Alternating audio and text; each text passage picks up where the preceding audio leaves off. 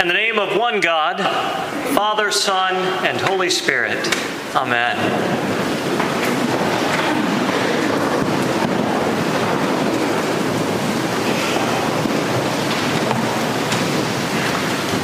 You may notice a slight uh, difference today. Apparently, the uh, pulpit light is not working, uh, which means we're not lowering um, the lights out there, and uh, that's probably good this rainy day. And so, basically, all that means for you is today I can see you, um, so no napping. Um, I'll know. Um, we have uh, uh, start today by just talking about we've fallen into a bad habit, um, and I mean the reality is we've fallen into more than a few. But there's only so much time this morning, and so we'll I'll just focus on one particular one as we begin. And the bad estimation, that we have fallen into, and it's most, if not all of us, is at Easter uh, greeting one another with the words "Happy Easter." Um, and you know, no malintent, I'm sure, in all of that. But the issue with that is one, it seeks to, whether intentionally or inadvertently, seeks to reduce the magnitude of was accomplished once and for all uh, by Jesus on Easter Day. It, it reduces the magnitude of the message of the gospel as we greet one another with those words, Happy Easter. But also, it's completely inaccurate to what we hear in the gospel this morning and, and what we read in each of the gospels as we hear of the resurrection of Jesus and the response of his friends and of his followers. Lots of different words are used throughout the different gospels, but we hear um, that they were frightened. Uh, we hear that they were startled. They were perplexed. They were questioning. Um, they were disbelieving. All some of the words which are used in describing the reaction of Jesus' followers. Their world had been absolutely rocked. Their status quo wonderfully upset uh, once and for all. And for them, as for you and for me, when, when that happens, um, you're left feeling perplexed. You're left questioning. You're left trying to make sense of the magnitude of that which had happened. And I love the description in Luke's, which we read from just a moment ago. We hear that as Jesus appears to them to assure them the fact that all the promises not only were true, um, but are fulfilled, we hear that they disbelieve for joy. Uh, and I think probably what that means is it seemed too good to be true. Um, they wanted to believe it, uh, but, but human nature, human guardedness, human cynicism says, you know, we, we'd like to believe, but, uh, but I don't want to go out on a limb um, because what if it's not true? And if you've uh, read, likely you have, maybe you haven't, uh, there, there won't be a, a test uh, portion of today's sermon. But the ends of all of the different Gospels, and that we hear uh, throughout all of them, at the end of Mark's Gospel, we hear um, that Mary Magdalene uh, goes to the tomb uh, of Jesus, and we Mary and Mary, the mother of James and Salome, and they go bringing spices. And the angels appear to them and say, He is not here, He is risen. Go tell the disciples and Peter also, they're told, and we hear um, that they run away with fear and trembling and they tell no one initially.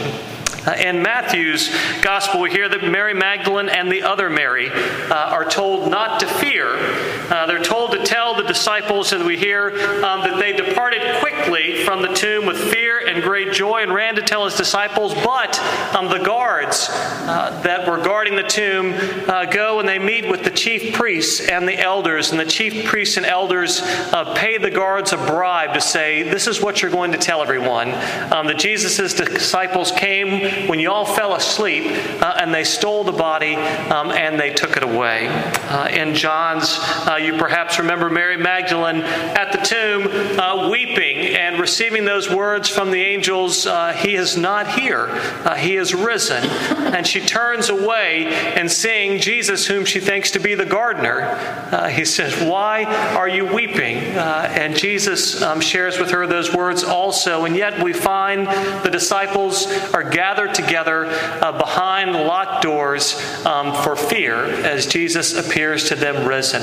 Uh, a long way uh, to go about saying that the words Happy Easter are tremendously inaccurate accurate to the original uh, response of Jesus' followers, but we see as well um, the reality and the dawning of the truth of this uh, began to be visited upon them again and again as Jesus, for 40 days, um, appears to his followers that they might be shaped and fashioned uh, in the reality of the gospel, that they might be assured, that they might be equipped and prepared um, before they are sent forth liturgically speaking, which we do a lot of liturgical speaking, right? Um, but liturgically speaking, this is what we call in the Christian tradition the great 50 days uh, of Easter, the days between the resurrection uh, and the day of Pentecost. And we hear that for 40 days, Jesus uh, appeared to his followers, uh, again and again assuring them of the fact that he was uh, indeed risen, uh, that the scriptures were fulfilled once and for all in him, um, that the power of the forgiveness of God, the power of life now and life everlasting had gone forth undeniably. And for 10 days, there was that period uh, prior to his appearances to them and the day of Pentecost, the outpouring of the Holy Spirit of God and the power of God upon them, um, that they might go forth as uh, his witnesses. And we see that during that time, uh, they began to be changed. Uh, they began um, to be shaped. The reality of it began to dawn in their lives. And we see that in the Acts of the Apostles uh, which we read from just a moment ago, as they proclaim the gospel as uh, this man uh, is healed, and the people are amazed. And Peter, Peter wonderfully says, Why are you staring at us as if we did this? Um, it had nothing to do with us, but it had everything to do um, with the power of God. It had everything to do with the resurrection of Jesus. It had everything to do with the fact that things are entirely and finally different once and for all. There is a light and there is a power that's gone forth into the world uh, to everlasting life, but also to restoration uh, and to life now. One of the events which we just recently celebrated in our family. Um, Maisie, our middle, uh, just completed her Gold Award, which is for the Girl Scouts uh, what the Eagle Scout Award is for Boy Scouts. And I, I, know you're clapping in your hearts right now. It was a, it was a great accomplishment um, for Maisie, and I was thrilled for her, but uh, I feel it's important to be honest. Um, I was really also thrilled for myself um, because Paula, for about two years now, has been been on Maisie and I to complete this gold award. And I, and I realized as the clock was ticking uh, and the time was running out that if Maisie and I did not complete this gold award, that, um, you know, 40 years from now, Paula and I are going to be in St. Martin's and she's going to say, Remember the gold award? Um, so I thought, you know what, this really needs to be uh, accomplished. And so, hallelujah, um, we, we, we brought it home. The project wasn't so bad, it was the paperwork. Um, shocker uh, right. Uh, you send off paperwork to this nebulous committee, um, and then you know it's sent back to you, and further questions have to be addressed, and and bureaucracy is great. Uh, but anyway, that's not what we're here to talk about um, this morning. But it was the celebration um, for the Gold Award. We were thrilled, uh, and we found out the venue of this year's Gold Award, which was Workplay. And we, uh, for those of you who don't know, four months ago, uh, Paula was in a horrific car accident um, coming out of workplay. And we thought, are you kidding me? Um, the Girl Scout Gold Award is at workplay, and you know, despite the despite the sort of um, playing with that, well, it's not really a bar. Um, it's actually a venue. Um, so the Gold Award was going to be at workplay, and so Paula and I talked about this. Obviously, we're like, gosh, should we do a should we do a trial run? Should we go by?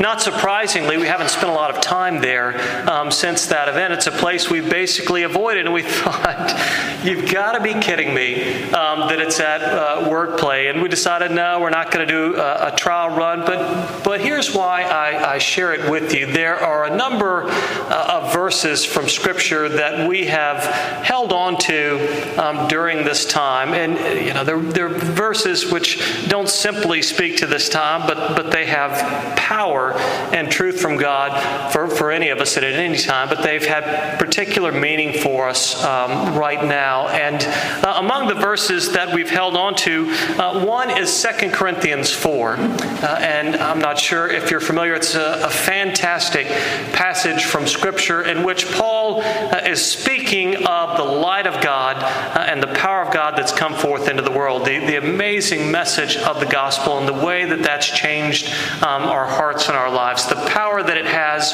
um, for those who receive that news. And uh, Paul talks about how we do not lose heart. And he begins by saying, We have this treasure in jars of clay to show that the all surpassing power is from God uh, and not from us. And he goes on to say, We're, we're pressed but not crushed, uh, persecuted but not abandoned. We're struck down but we're not destroyed. Uh, we carry around in our bodies the life, the death of Jesus, that the life of Jesus might be made manifest in us. And one of the things that we have experienced throughout all of this time, one of the things that we held on to as we prepared to return um, to this place, uh, is the reality of what I want to share with you this morning the reality of the resurrection. That, yes, um, uh, death uh, and brokenness and, and all of these things have very definite um, power in this world and in our lives, but all of those pale by comparison to the power of the resurrection.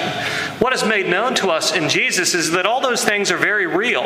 There are challenges and there are hurts and there are um, repercussions and things of that in our lives, but none of that can begin to compare um, to the power of Jesus who defeated the very powers of sin and death and has enabled you and me to be people who can say, you know what, we're, we're pressed, but we're not crushed. Uh, we're persecuted, but, but we're not abandoned and left alone. We're struck down, but we're not destroyed. And why? Not because of our power, but because of the power of God which is made alive and present to you and to me uh, in the resurrection. And the other verse which we held on to as well, are the wonderful words uh, from Genesis 50. And perhaps you remember the story of Joseph and his brothers.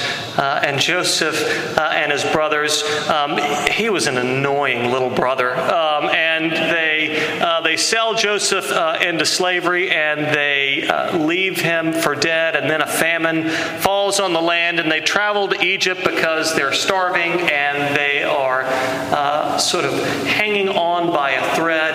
Uh, and they come to Joseph and they don't recognize Joseph, um, but he recognizes them.